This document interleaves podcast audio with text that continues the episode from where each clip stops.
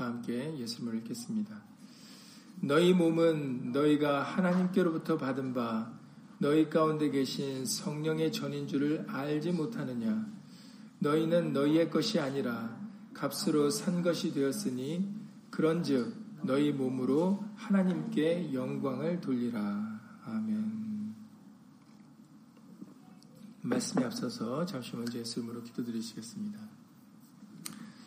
2018년도 성령 강림절 우술절을 맞이하여서 어, 우리들 예수 오신 진리의 성령님께서 다시금 우리의 심령 가운데 임하여 불릴 듯 일어나는 역사가 이루어질 수 있도록 오늘도 예수의 말씀으로 우리와 함께하여 주시옵시고 말씀을 듣고 말씀을 믿는 믿음으로 우리 마음이 뜨거워져서 진실로 우리의 어, 삶을 이 세상에서의 사는 삶이 믿음의 삶이 되어질 수 있도록 예수의 말씀을 여호수와 갈렙같이 순종하며 살아가는 심령들 될 수 있도록 예수 이름으로 은혜 베풀어 주시옵소서. 우리는 예수 이름의 영광을 위하여 지음받은 사람들이 오니 끝까지 그 목적을 잊지 않고 예수 이름의 영광을 위하여 살아가는 심령들 될 수 있도록 예수님 예수 이름으로 도와 주시옵소서. 우리들뿐만 아니라 함께한 우리들뿐만 아니라 함께하지 못한 믿음의 식구들 그리고 인터넷을 통해서 또 멀리서 간절한 심령으로 말씀을 사모하는 모든 심령들 위에도 동일한 예수님의 말씀의 깨달음과 은혜로서 예수 이름으로 함께하여 주시옵소서 주 예수 그리스도 이름으로 감사하며 기도드렸사옵나이다. 아멘.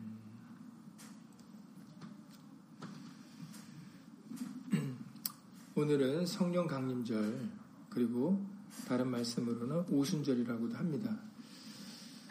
어, 이번에 그 교회 게시판에 여러분들에게 그 광고를 드린 것처럼 어, 공지사항을 드린 것처럼 어, 성령 강림절이 오순절이 될 수 있었던 것은 오순절과 성령 강림절이 같은 날이 될 수 있는 것은 어, 사도행전 2장 1절에 기록된 대로 어, 오순절 날 성령이 임하셨기 때문에 그렇기 때문에 성령 강림절과 오순절은 같은 날이 되게 된 것입니다. 오순절 날 예수님의 약속대로 그날에 성령이 임했기 때문입니다.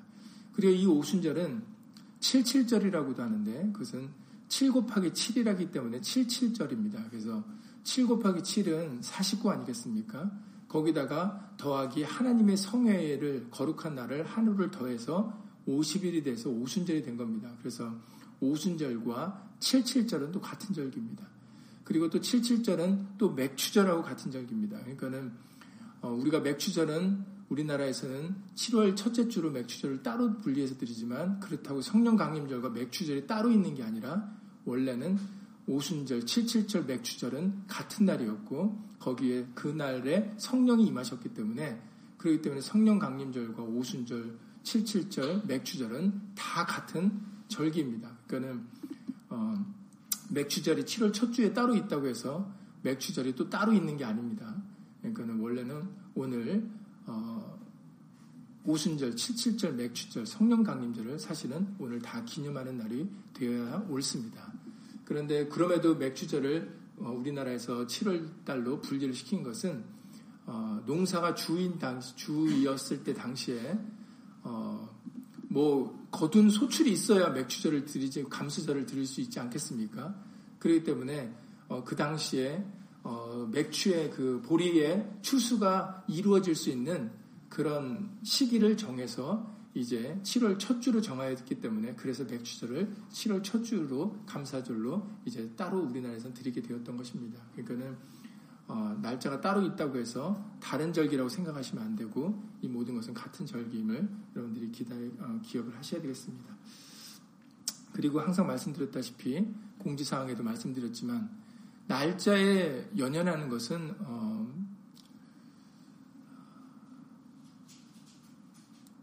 그게 정말로 날짜를 맞추는 것이 중요한 게 아니라 하나 우리는 날마다 그 믿음으로 살아야 되거든요.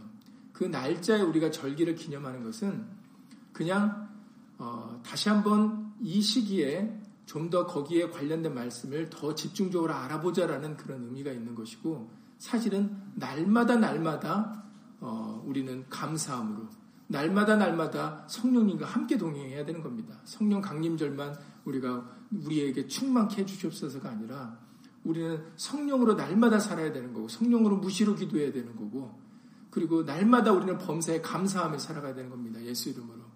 그렇기 때문에 어, 그 절기들은 어, 우리에게 좀 더 그때 거기에 관련된 말씀을 집중적으로 알아보려고 하는 의미가 있는 거지 정말 그 날에 뭐가 이루어져서가 아니, 아니다라는 겁니다. 우리는 날마다 그런 말씀들 우리에게 이루어져야 되는 것이지요. 그러니까 날짜에 연연하는 것이 중요한 게 아니라 우리는 말씀들이 날마다 우리에게 예수 이름이 이루어지는 게 중요하다는 것을 여러분들 항상 잊지 말고 어, 그것을 생각하고 살아야 되겠습니다. 오늘 말씀을 통해서 너희 몸은 에서 우리 몸이 어, 누구의 것인가를 어, 우리에게 다시 한번 확실히 알려주고 계십니다. 왜 이것이 아는 게 중요하냐면 왜냐하면 우리가 알아야 세상에서도 알아야 뭔가를 잘할 수, 잘할 수 있지 않습니까? 예, 영적으로도 마찬가지입니다. 알지 못하면 우리는 행할 수가 없어요. 바뀔 수가 없습니다. 내가 확실히 깨달았고 알아야 우리는 변화라는 것이 있고 거듭나는 것이 있을 수 있습니다. 물과 성령으로 거듭나라라고 예수님이 니부고데모에게 말씀하셨던 것처럼 물과 성령이 아니고서는 우리가 바뀔 수가 없어요. 우리는 악인이고 죄인입니다. 악인이고 죄인인 우리들이 선한 예수님의 형상으로 예수님의 말씀으로 거듭나기 위해서는 말씀을 알지 못하면 절대로 바뀔 수가 없어요. 그러니까는 모르는 사람들이 어린아이 때나 차라리 말씀을 모르는 게 낫다라고 생각하는 겁니다. 어린아이들은 공부하기 싫거든요. 어린아이들은 나가서 놀고 싶지 공부하고 배우는 거를 좋아하지 않습니다. 왜냐하면 뭔가 내가 얻고 내가 뭔가 배우고 익혀야 된다는 것은 내가 내게 머리가 뇌가 움직여야 되는 거고 내가 노력을 해야 되는 거거든요. 그러니까는 우리들은 뭔가를 내가 받아들이고 노력을 해야 되는 거에 익숙하지가 않습니다. 성경은 그것이 이제 창세기로 돌아가면은 우리는 우리의 우리 사람에게 주어진 벌이 바로 그거죠. 수고하지 않으면 얻을 수 없는 거예요. 그러니까 무엇이든지 내가 뭔가를 얻으려면은 우리는 수고라는 걸 해야지 얻을 수가 있지. 수고하지 않고 얻는 것은 불가능합니다. 그게 우리가 인간이 범죄함으로 인해서 우리에게 주어진 벌이에요. 우리가 그것을 벗어날 수가 없습니다. 우리 모두는 뭔가를 얻으려면 반드시 수고를 하는 걸 해야 돼요. 그것이 창세기 하나님께서 아담과 하와에게 주신 벌이거든요.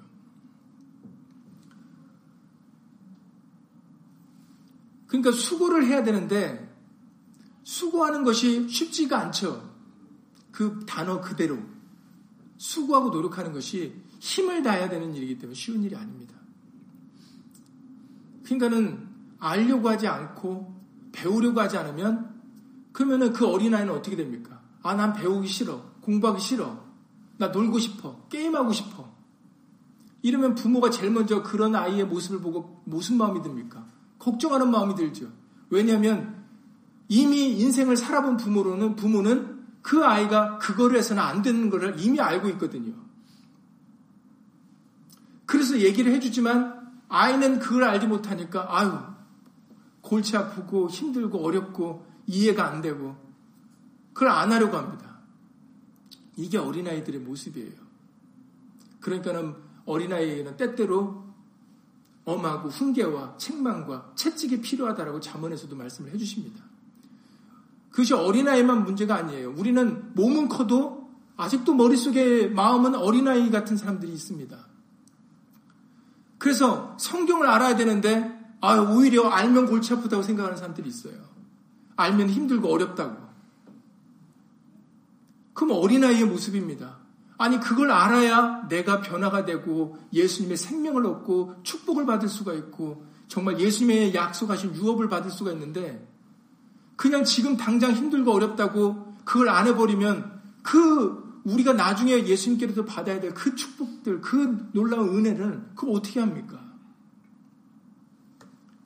알지 못하면 변화가 안 돼요.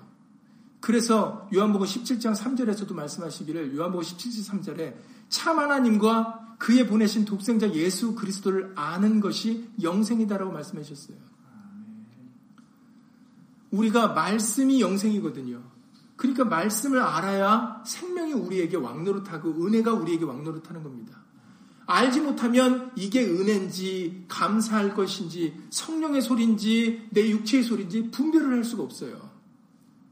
우리가 분별이라는 걸 하려면 여러분 세상에서도요 옳고 그름이라는 걸 알려면 내가 법을 알아야 됩니다. 법인지 아닌지를 알려면 왜 변호사들이나 왜 법을 아는 사람들이 왜 일반 사람들하고 달라요? 그 이유는 그들은 법에 대해서 알기 때문에 법을 자유자재로 이용을 하거든요. 근데 일반 사람들은 하면서도 그게 법인 지를 모릅니다. 내가 알아야 법도 지킬 수 있고 피할 수 있고 이러는 거 아니겠습니까? 영적으로도 마찬가지입니다. 알아야 감사가 나오고 알아야 이것이 성령의 소리구나. 이것이 귀신의 소리구나. 이게 내 육신의 내 소욕의 소리구나라는 걸 분별할 수가 있어요. 그래서 마지막 때는 요한일서 4장 1절에 영을 너희는 영을 다 믿지 말고 시험하라 그러셨습니다. 왜냐하면 이 세상에는 성령만 있는 게 아니에요. 오히려 다른 영이 너무 많아요. 그러니까는 다른 소리, 다른 복음이 너무 많다 보니까 이제 사람들이 헷갈려 합니다. 어떤 게 진리의 영이고 어떤 게 참된 복된 소식인지 복음인지. 그런데 문제는 미혹의 영과 사기꾼이 더 진짜 같거든요. 더 보기에 아름답고 더 보기에 근사합니다. 그러니까 예수님이 말씀하시기를 우리 앞에는 좁은 길과 넓은 길이 있는데 그런데 공교롭게도 많은 사람들이 어느 길을 선택한다 고 그러셨어요. 넓은 길을 선택한다 그랬습니다. 아무도 좁은 길을 가려 하지 않는다고 그랬어요. 왜냐하면 사람들 눈에는 이 좁은 길이 나쁜 길처럼 보이고 이 넓은 길이 자기에게 유익되고 생명의 길인 것처럼 보이기 때문에 많은 사람들이 넓은 길을 선택해 가는 거거든요. 근데 예수님의 말씀은 놀랍습니다. 그 넓은 길이 오히려 사망의 길이다 그러셨다는 거죠. 예수님이 가신 좁고 협착한 길, 사람들이 가기를 꺼려하는 길, 힘들어하는 길, 가고 싶지 않은 길, 그 길이 오히려 생명의 길이라고 말씀하셨어요. 그러니 너희는 마지막 때 영을 다 믿지 말고 시험하라 그랬는데 여러분들이 뭘로 시험하실 것입니까? 아, 이거는 내가 여태까지 살아보니까 내 느낌이 맞아. 내 느낌으로 저 사람이 맞아. 이러겠습니까, 여러분?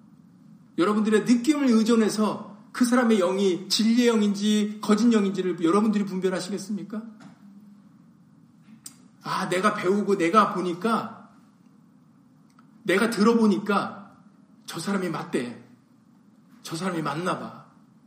왜냐하면 저 사람한테 많거든. 사람들이 많이 가거든. 존경스러운 인물이거든. 많이 배웠거든.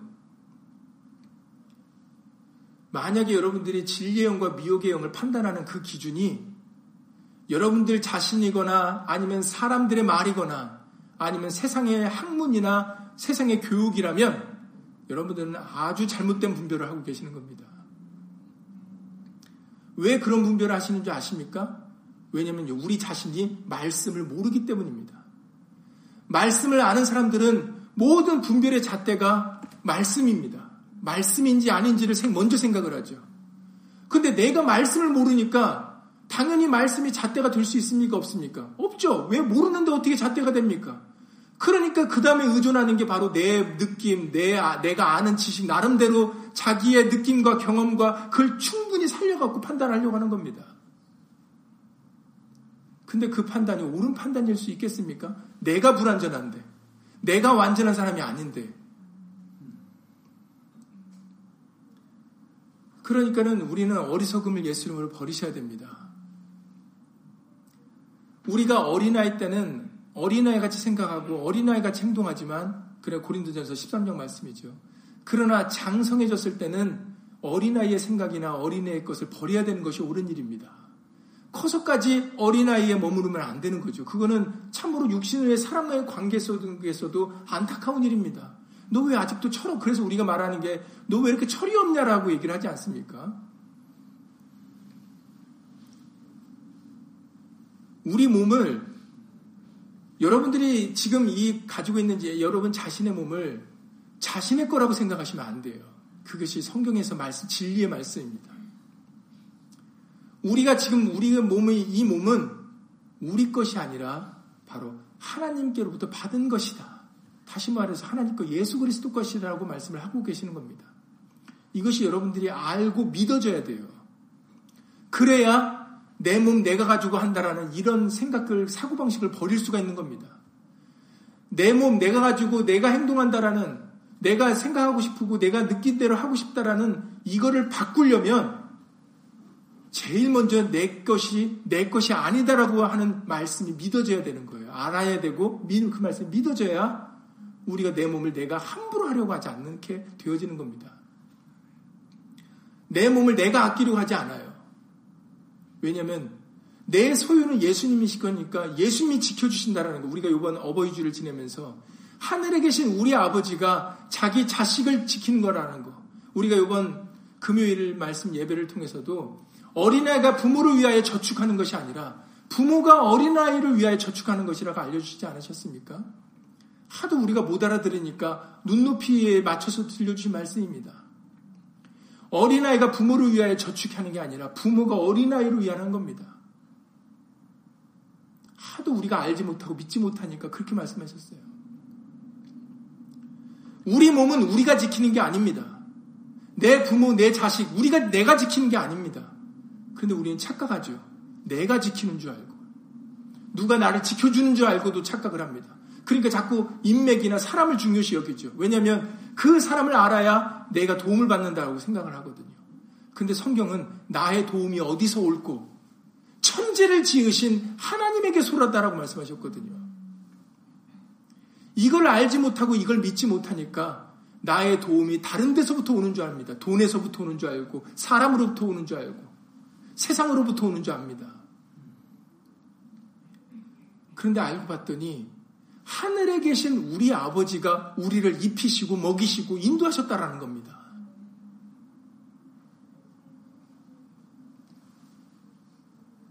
그래서 우리는 제일 오늘 말씀을 기본이 우리 몸은 너희가 하나님께부터 받은 것이다. 제일 기본이 창세기 1장 아닙니까? 여러분들 잘 아시는 태초에 하나님이 천지를 창조하십니다. 창세기 1장 26절 이하 27절에 기록되어 있기를 창세기 1장 26절 이하 27절에 하나님이 가라사대 우리의 형상을 따라 우리의 모양대로 우리가 사람을 만들고 그래서 우리가 삼위일체라고 말을 하는 거죠. 우리란 복수를 쓰셨기 때문입니다. 그로 바다의 고기와 공중의 새와 육축과 온 땅과 땅에 기는 모든 것을 다스리게 하자. 그래서 지금 인류가 지금 세상 만물을 다스리는 것처럼 보이는 겁니다. 짐승들을 다스리고 곤충들을 다스리고 식물들을 다스리려고 하는 그 이유가 우리가 스스로 잘나서 그렇게 되어진 게 아니다라는 거죠. 하나님께서 사람을 만드시고 그 만드신 사람으로 하여금 다스리고 정복하고 충만할 수 있는 그것을 하나님이 주셨기 때문에 사람이 지금 이렇게 이 세상에서 살 수가 그런 그 위치에서 살 수가 있게 되어진 것이지 하나님께서 그렇게 주시지 않으면 사람이라도 그 위치에서 살 수 없다라는 겁니다. 제일 기본인 창세기 1장에서 하나님이 사람을 만드셨고 지으셨고 그리고 사람에게 바로 다스리고 정복하고 충만할 수 있는 권세를 하나님이 주셨다라는 거죠. 그러니까 우리는 하나님께로부터 받은 것이 맞습니다. 우리 스스로에게 있는 게 아니다라는 거예요. 그런데 우리 인간은 교만해져서 그것이 마치 우리 인간에게 있는 스스로의 인간에게 있는 능력인 줄 압니다. 권세인 줄 알고 자신에게 있는 그런 뭔가라고 생각을 하죠. 그런데 성경에서는 분명하게 말씀하시기를 하나님께서는 하나님의 형상대로 사람을 만드셨고 지으셨고 그리고 하나님께서 인간에게는 그 모든 권한을 주셨다라는 것, 다스릴 권한을 주셨다라는 것이 바로 창세기 처음 성경의 첫 시작의 말씀입니다. 그래서 시편의 시편 139편 13절 이하 14절에서도 이 시편 기자가 이렇게 얘기를 합니다. 시편 139편 13절 이하 14절에서 주께서 내 장부를 지으시며 나의 모태에서 어머니 뱃속에서 나를 조직하셨나이다. 어머니 뱃속에서 나를 만드신 분은 바로 하나님이십니다를 인정해 드립니다.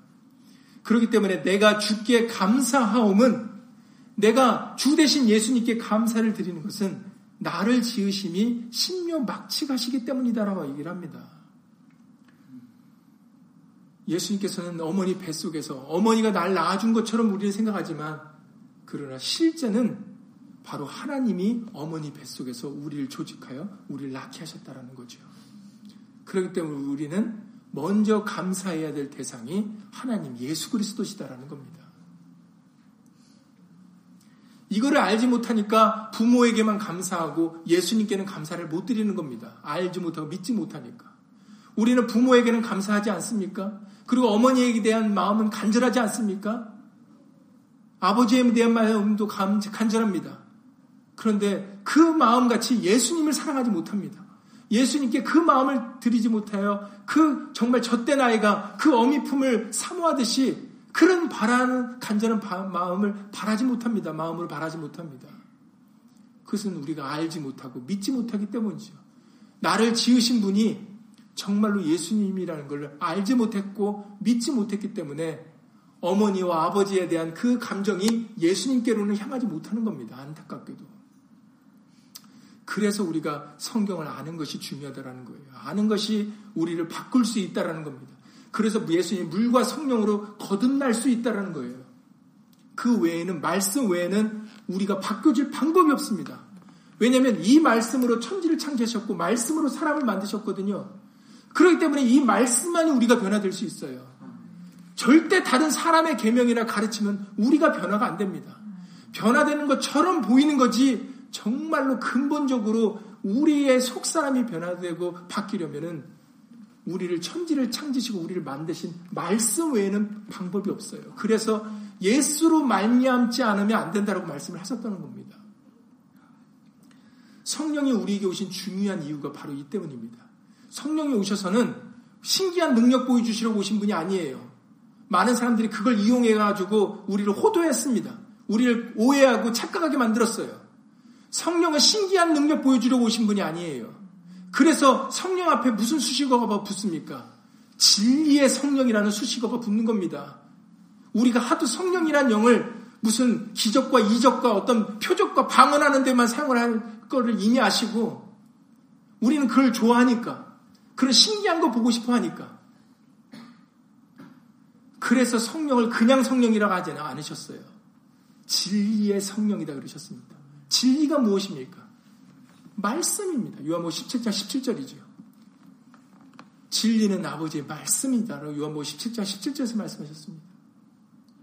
그러니 성령은 말씀의 성령이에요. 그렇기 때문에 성령은 말씀에서 벗어날 수가 없는 겁니다. 그래서 성령님께서 오시면은 우리에게 말씀을 확실히 증거해 주시는 분이에요. 성령은요. 진리 가운데를 인도해 주시는 분이다라고 요한복음 16장 13절 이하 15절에서 말씀하셨습니다. 너희 가운데 진리의 성령이 오시면 너희를 진리 가운데로 인도해 주시는 분이다라고 설명하셨습니다. 그리고 내 영광을 나타낼 것이다. 사람을 나타내는 영이 아닙니다. 오직 진리를 통하여 예수님만 나타내는 영이 예수 오신 진리의 성령님이신 것이지 예수님도 나타내면서 사람까지 같이 드러내는 영이 아니다라는 거예요.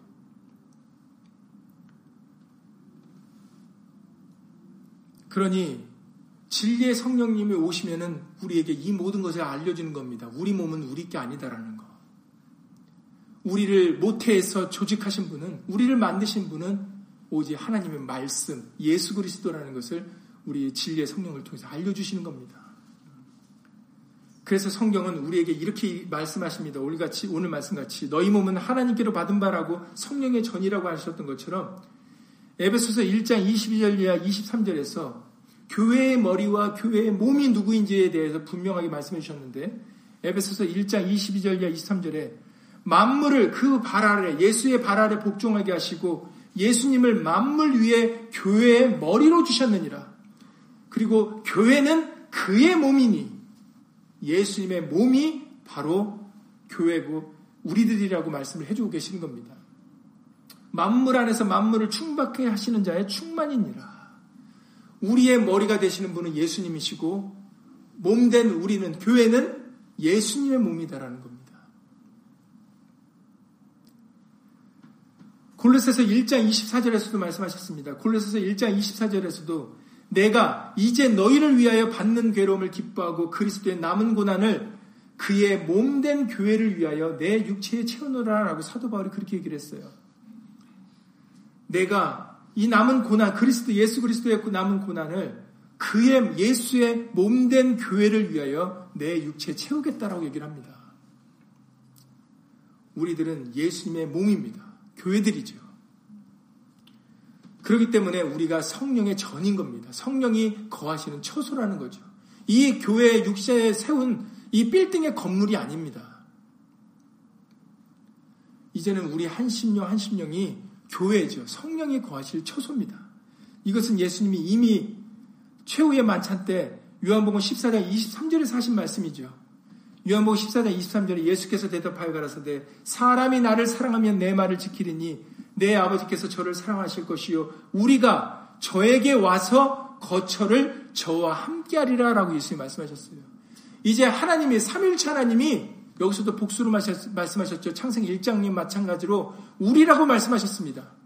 성부, 성자, 성령의 하나님께서 바로 그 거처를 이제는 손으로 지은 건물이 아니라 예루살렘에 있는 예루살렘 성전이 아니라 바로 그 거처를 우리 하나님의 말씀, 예수의 말씀을 듣고 지키려고 하는 그 심령들 가운데 함께 하겠다라고 예수님이 말씀하셨다라는 거죠. 그러니 예수님이 성전을 헐어버리라고 말씀을 하셨던 이유가 바로 그 때문입니다. 이제는 보이는 육체의 성전이 중요하지 않습니다. 여러분들 보이는 성전 육체에 사람들이 모이는 게 이제는 중요한 때가 아니에요. 성령이 오신 다음부터는. 그러면 성령이 오신 의미가 없어요. 영이 좋은 게 뭡니까? 영과 육의 차이점에 대해서 여러분들 아시지 않습니까? 성경에서도 말씀하셨습니다. 영과 육의 차이점을 요한복음 4장에서 예수님이 사마리아 여인과의 대화 속에서 알려주셨어요. 우리 조상은 그들은 사마리아인이니까 감히 이방인이 이방인이기 때문에 유대인들이 예배를 드리는 예루살렘에 올 수 없었습니다. 여러분들 잘 아시는 북왕국 이스라엘과 남왕국 유다로 나눠졌기 때문이죠. 과거에 와 사람들이 세운 왕 때문에 그렇게 분리가 되었고 그래서 예배 드리는 장소가 따로따로가 되었던 겁니다.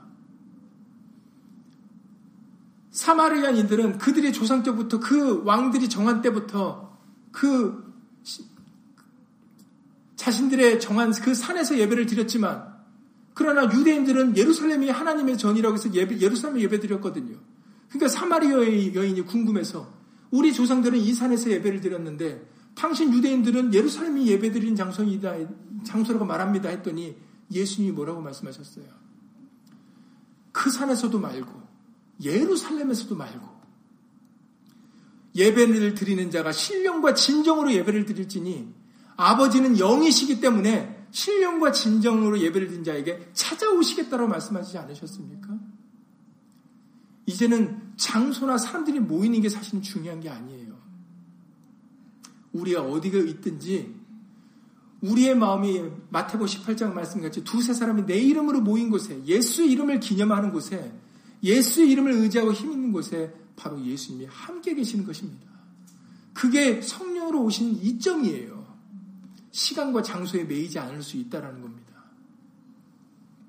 그런데 오늘날 또다시 이 땅에 아름다운 건물을 지으려고 하고 크고 웅장한 건물을 지으려고 하고 거기에 사람을 모으려고 하는 이런 어리석은 일이 또다시 생기고 있어요. 마치 거기서 하나님의 역사가 있느냐, 마치 거기에 하나님이 함께 하시느냐, 그렇게 호도를 합니다. 그렇게 미혹을 하죠. 천만의 말씀입니다. 그것은 성경이 아니에요. 마치 하나님이 거기 계시고 우리를 모으는 것처럼 생각하지만 그게 모으는 게 아닙니다. 우리는 예수님께 모여야 돼요. 예수의 이름에 깃발 아래 모여야지 이 땅에 세운 건물에 모여서는 안 되는 것이라고 성경에서 말씀을 하셨는데 그게 마치 하나님의 말씀이냐 미혹했기 때문에 사람들이 다 넘어가는 겁니다. 왜냐하면 생각해보면 그런 것 같거든요. 구약에도 예루살렘 성전이라는 것이 있었고 거기서 하나님이 눈과 귀와 마음을 두신다고 했으니까 그 본뜻 말씀하신 그 뜻을 이해하자 이해하려기보다는 그냥 보여지는 웅장한 건물과 그리고 보여지는 이런 규모 이런 것들에 매료되고 미혹돼 가지고 여기다 또다시 말씀을 어기는 일들을 이 땅에서 하고 있는 겁니다. 믿는 자들이 우리가 모이고 함께 모여야 될 곳은 예수님 말씀 아래입니다. 장소는 중요하지 않아요. 말씀 아래 예수 이름의 깃발 아래 모이는 게 중요하지. 교회에 나오면서 말씀 아래 들어오지 않고 예수 이름의 깃발을 세우지 않으면 교회 안에 있어도 그 사람은 예수 안에 있는 게 아닙니다. 10년, 20년, 30년, 40년, 50년 평생을 교회 안에 다녀도 출입을 해도 예수 안에 있는 게 아니에요. 교회 안에 건물 안에 있었던 것이지. 건물에 출입을 했던 것이죠. 성령이 우리에게 유익되려면 여러분들 성령이 오려면 사도행전 2장 1절 이하 4절을 보세요. 성령이 어디에 임했는가? 사도행전 2장 1절 이하 4절에 여러분들께 읽어드리면 오순절 날이 이미 이름에 저희가 다 한 곳, 한 곳에 모였더니 호련히 하늘로부터 급하고 강한 바람 같은 소리가 있어 저희 앉은 온 집에 가득하며 불의 여 같이 갈라지는 것이 저희에게 보여 이 부분이 중요합니다. 각 사람 위에 임하였더니입니다. 각 사람 위에 임하였더니 불의 가초 같은 성령이 이 땅에 오순절날 강림하셨을 때 각 사람 위에 임했다라고 기록되어 있어요. 왜냐하면 우리가 성령의 전이기 때문입니다. 이제는 보이는 건물이 아니라 사람이 성령이 거할 초소기 때문에 오순절날 성령이 강림하셨을 때 성경에 기록되어 있기를 각 사람 위에 임했다라고 기록되어 있어요. 그러니 이제 우리 몸은 우리가 아니라 하나님이 구하시는 성령의 전이라는 것이 여러분들이 알고 믿어져야 됩니다. 그래야 우리가 우리 몸을 함부로 하지 않는 생각을 갖게 되는 거예요. 내 맘이라고 내 몸이라고 내 맘대로 하지 않는 겁니다. 겸손해질 수가 있는 거죠. 교만을 막을 우리의 교만을 막을 수 있는 길입니다.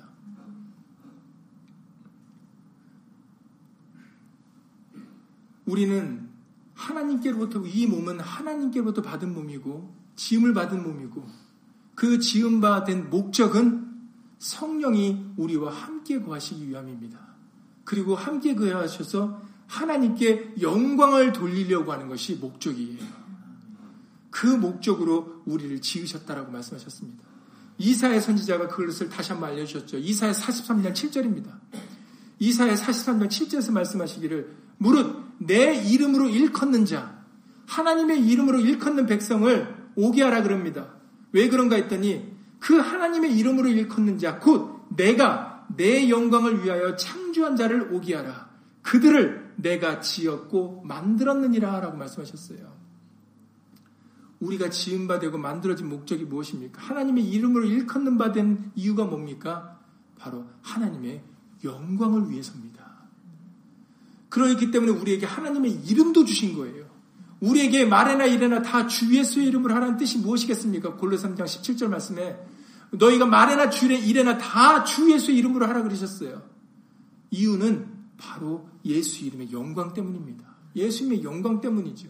먹든지 마시든지 무슨 하든 다 우리는 하나님의 영광을 위하여 살아가야 될 사람들이기 때문에 그 하나님이 예수 그리스도시거든요. 그래서 우리는 무엇을 하든지 모든 것이 예수님을 위해서 예수 이름의 영광을 위해서 해야 되는 것입니다.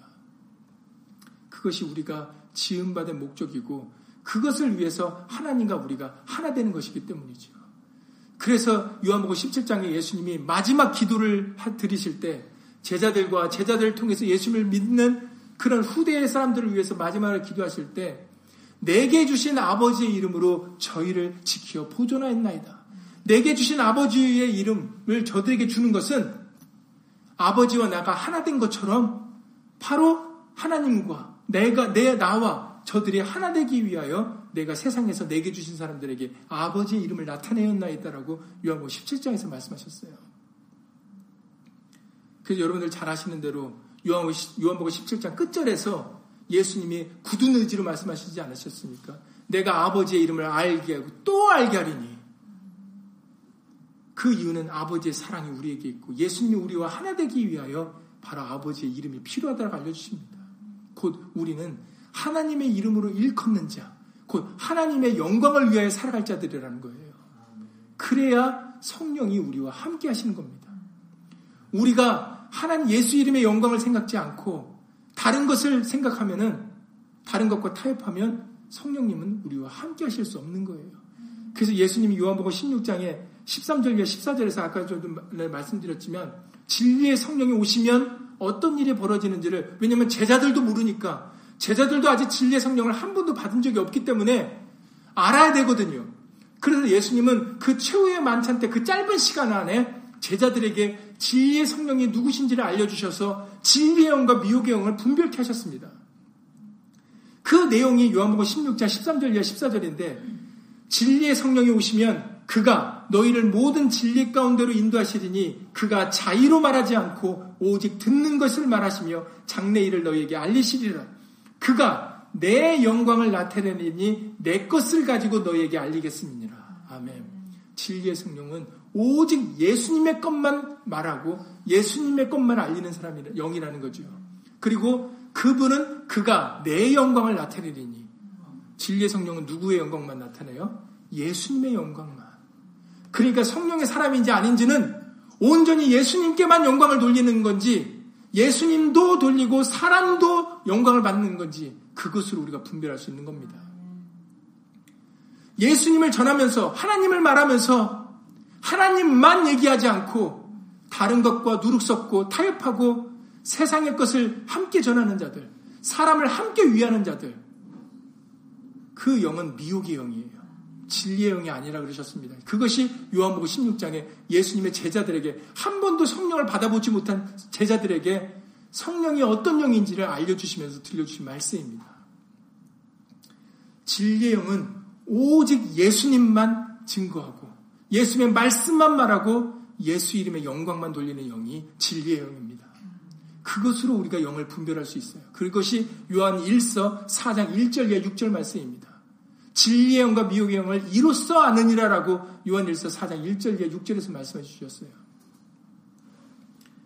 예수님은 오직 예수님께 영광을 돌리는 사람입니다. 그러니까는 오늘 본문의 말씀에 너희가 몸은 하나님께로 받은 바 성령의 전이다 했을 때 우리 몸이 성령이 거하는 초소면 성령은 뭐 하는 영입니까? 바로 그가 내 영광을 나타내리지. 그러니까 성령의 사람은 오직 예수님께만 영광을 나타내는 거예요. 성령의 은사들은 많아요. 은사들은 많지만 목적은 하나입니다. 그래서 이것을 고린도전서 12장에서 말씀하시지 않으셨습니까? 그것을 우리의 각 지체들로 비유해서 우리의 이 부분도 우리의 눈높이로 알려주신 부분인데 성령의 은사들은 많아요. 방언, 예언, 병고침의 은사, 말씀에서 많습니다. 그러나 여러분 은사가 중요한 게 아니에요. 어떤 사람들은 그 은사 받아야 된다고 얘기를 하지 않습니까? 방언해야 된다. 천만의 말씀입니다. 고린도전서 12장을 읽어보시면은 성령이 필요에 따라서 역사해 주신다 그러셨지 반드시 그걸 가지고 있으라고 얘기하지 않으셨다라는 거예요. 그러니까 이 말씀을 호도하는 겁니다. 그러니까 여러분들 말씀을 모르면 그 얘기 들으면 아 그런가 보다 한다니까요. 나 방언 못 하는데 그럼 나 성령 못 받은가 봐? 못 받은 건가 봐. 이렇게 완전히 100% 잘못되게 생각을 하신다니까요. 말씀을 모르면 성령의 사람도 방언 못할 수 있어요. 왜 꼭 방언을 해야 됩니까? 왜 꼭 예언을 해야 되고 왜 꼭 병고침 능력을 가지고 있어야 됩니까? 그런 거 없어도 여러분들이 여러분 처소에서 예수님께 영광 돌리시잖아요? 예수 이름 나타내시잖아요? 그러면 여러분들 성령의 사람인 겁니다. 나를 자랑하지 않고 세상의 것을 나타내지 않고 말에나 일에나 다 주 예수 이름을 하신다면 그 바로 여러분들이 성령의 사람인 거예요. 굳이 방언하지 않아도 굳이 예언하지 않아도 굳이 본거치지 않아도 사용 상관없습니다. 하는 사람을 뭐라고 해서도 안 되고 내가 한다고 못하는 사람에게 그것을 강요해서도 안 되는 거예요. 성경은 강요하지 말고 판단하지 말라 그러셨거든요. 그래서 알려주신 것이 지체입니다. 고린도전서 12장 20절 이하 27절까지의 말씀이죠. 고린도전서 12장 20절에서 말씀하십니다. 이제 지체는 많으나 그렇습니다. 성령의 은사가 여럿이듯이 여러분들의 몸의 지체도 여럿 아니겠습니까? 그러나 이렇게 말씀하십니다. 이제 지체는 많으나 몸은 하나라. 이게 뭘 뜻하는 것이겠습니까? 지체는 맞지만 그 지체들이 뭘 위하는 겁니까? 결국은 우리 몸 예수님을 위한다라는 거죠. 여러분들이 지체들이 여러분들 뭘 위해서 일합니까? 여러분들의 손이 뭘 위해서 일합니까? 여러분들의 눈이 뭘 위해서 일하고 여러분들의 발이 뭘 위해서 일합니까? 그것만 생각해도 알 수 있는 거예요. 눈이 발보로 너는 왜 그렇게 생겼니? 발은 손 보고 너는 왜 이러니? 이렇게 얘기할 수 있습니까? 얘기할 수 없죠. 왜 그러냐면 이 모든 지체들은 나를 위하니까. 그러니까 각자의 위치와 각자의 하는 역할들이 있는 겁니다. 내가 이렇다고 너도 이래라고 할 수 없다라는 얘기죠. 그런데 오늘날 교회 안에서조차도 강요와 이런 지시가 이루어집니다.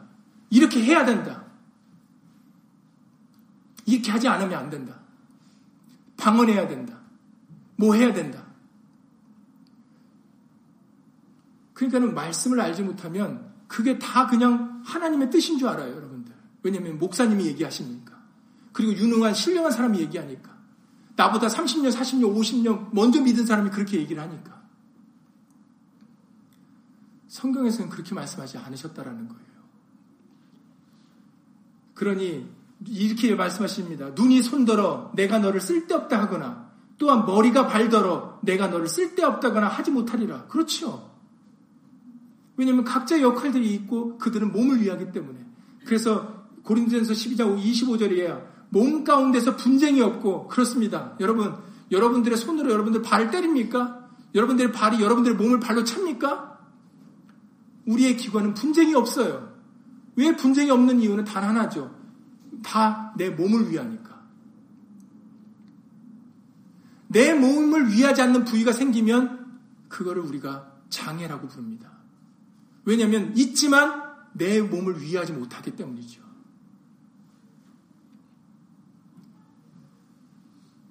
육신에 장애가 있다라는 걸 말씀하시는 게 아니라 중요한 것은 영, 이것은 비유입니다. 중요한 것은 영적인 것으로 예수님을 위하면은 장애가 있고 상관없죠. 오직 예수님을 위하면 그 사람은 다 성령의 사람입니다. 성령의 사람은 육신의 것이 상관이 없어요. 왜냐면 영적인 사람인데 왜 육신의 것이 상관이 있습니까? 비유로서 말씀을 하시는 겁니다. 우리 모두는 예수님을 위하는 존재들이라는 거죠. 그래서 여러 지체가 서로 같이 하여 돌아보게 하셨나 하셨으니 만일 한 지체가 고통을 받으면 모든 지체도 함께 고통을 받고 한 지체가 영광을 얻으면 모든 지체도 함께 즐거워하나니 너희는 그리스도의 몸이요 지체의 각 부분이라 이렇게 말씀하셨어요. 그렇습니다. 우리는 예수님의 영광만을 위하는 우리는 그리스도의 몸입니다. 지체들이죠.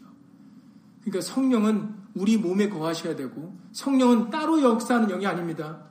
여러분들 또 우리가 잘못 알고 있는 것 중에 귀신이나 뭐 이런 영들은 다 무슨 어디 뭐 공동묘지나 어디서 뭐 어두운 데서 이렇게 나타나는 걸로 알지 않습니까?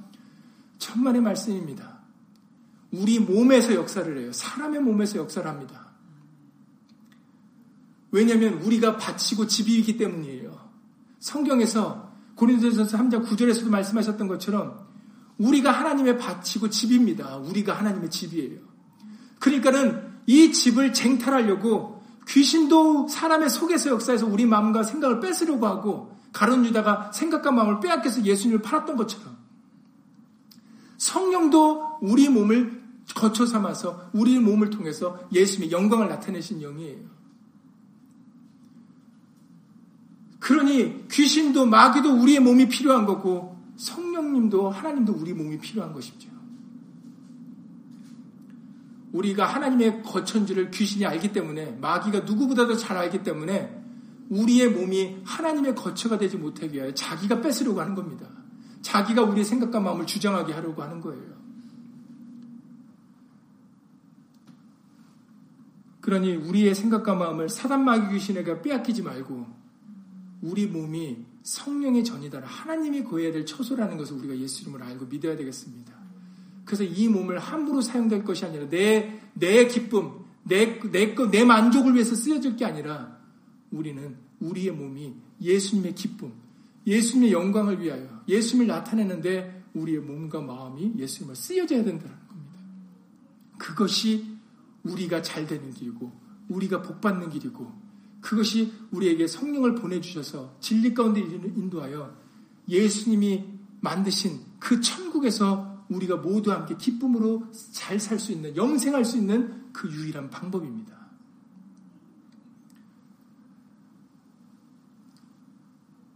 베드로전서 이제 시간이 다 됐기 때문에 마지막으로 베드로전서 2장 9절을 여러분들이 읽어보시면 이렇게 말씀하셨어요.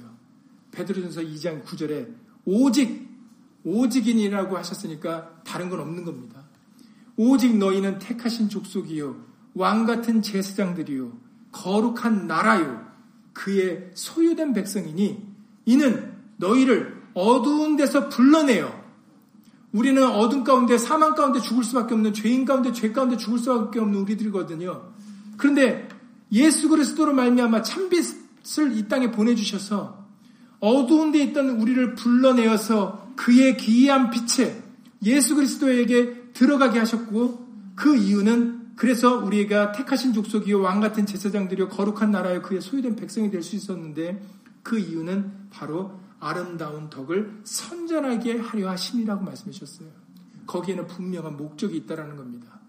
그 기이한 빛, 예수의 빛을 말씀의 빛을 선정케 하려고 자랑케 하려고 바로 우리를 어두운 데서 불러내서 그의 소유된 백성, 그의 나라로 삼아 주셨다라는 것입니다. 그러니 여러분 우리가 누구인지 알아야 돼요. 우리는 하늘에 계신 우리 아버지가 우리 아버지시고 우리는 그분의 자녀입니다. 하나님의 나라를 유업으로 받을 자들이에요. 하나님의 소유된 백성입니다. 하나님의 거실 처소예요. 이것이 여러분들에게 믿어져야 됩니다. 그래야 누가 시키지 않아도 말에나 일에나 다 주 예수 이름으로 살아가는 거예요. 예수 이름의 영광을 돌리고 예수님을 자랑하는 거죠. 내가 자랑하다. 다른 사람들은 자기 걸 자랑하고 이 세상 걸 자랑하고 지식을 자랑하지만 힘을 자랑하고 자기가 가진 것을 자랑하지만 오직 예수님의 백성들은 자랑할 것이 예수님밖에 없습니다. 왜냐하면 예수님이 전부시기 때문이죠. 그러니 2018년 성령 강림절을 맞이해서 우리가 누구인지, 우리 몸이 누구의 것인지 다시 한번 예수 이름으로 말씀으로 확실히 알고 믿어서 이제는 우리의 몸이 예수 오신 진리의 성령님을 따라서 예수님께 영광을 돌리는 몸이 되어질 수 있기를 우리의 모두가 다 되어질 수 있기를 예수님으로 간절히 기도를 드립니다. 예수 이름으로 기도드리고 주기도 마치겠습니다.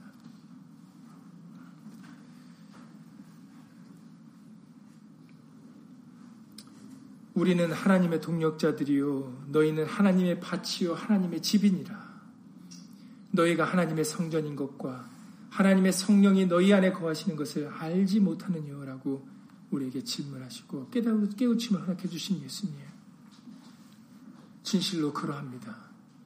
우리의 몸은 우리의 것이 아니라 바로 예수님께서 핏값으로 사셨고 바로 하나님이 성령이 거해질 처소가 되는 것이 우리의 몸입니다. 예수님 이것을 알고 믿을 수 있도록 예수 이름으로 도와주시옵소서.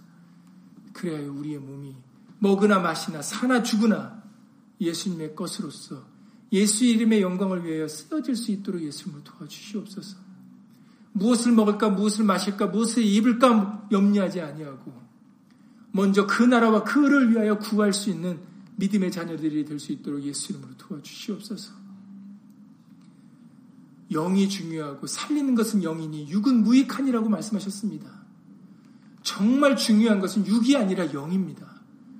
그런데 우리는 잘못 알고 있고 미혹을 받아서 육이 중요한지 알고 영이 덜 중요한 줄 알았습니다. 그러나 실상은 살리는 것은 영이니 육은 무익하니라 하신 예수의 말씀이 실상입니다. 우리는 성령으로 살아가는 것이 중요합니다. 육체로 살아가면 우리에게는 사망뿐입니다. 썩어짐을 당하는 것 뿐입니다.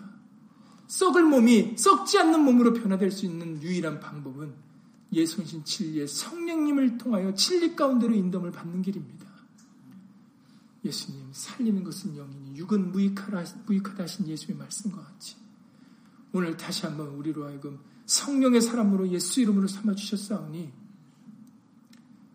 그리하여 우리를 아바 아버지라 부를 수 있는 은혜를 예수 이름으로 다시 허락하여 주셨사오니 이제 우리의 남은 삶이 말에나 일에나 다 주 예수의 이름으로 사는 삶이 되어서 예수님께 예수 이름으로 감사드리를 드리는 삶이 되게 하여 주셔서 정말 이 광야 같은 세상에서 죽지 않고 썩음을 당치 않고 진리 가운데로 인담을 받아 예수님의 약속을 우리 모두 다 유업으로 받는 정말 기쁨에 복된 그런 행복자들이 다 될 수 있도록 예수 이름으로 도와 주시옵소서.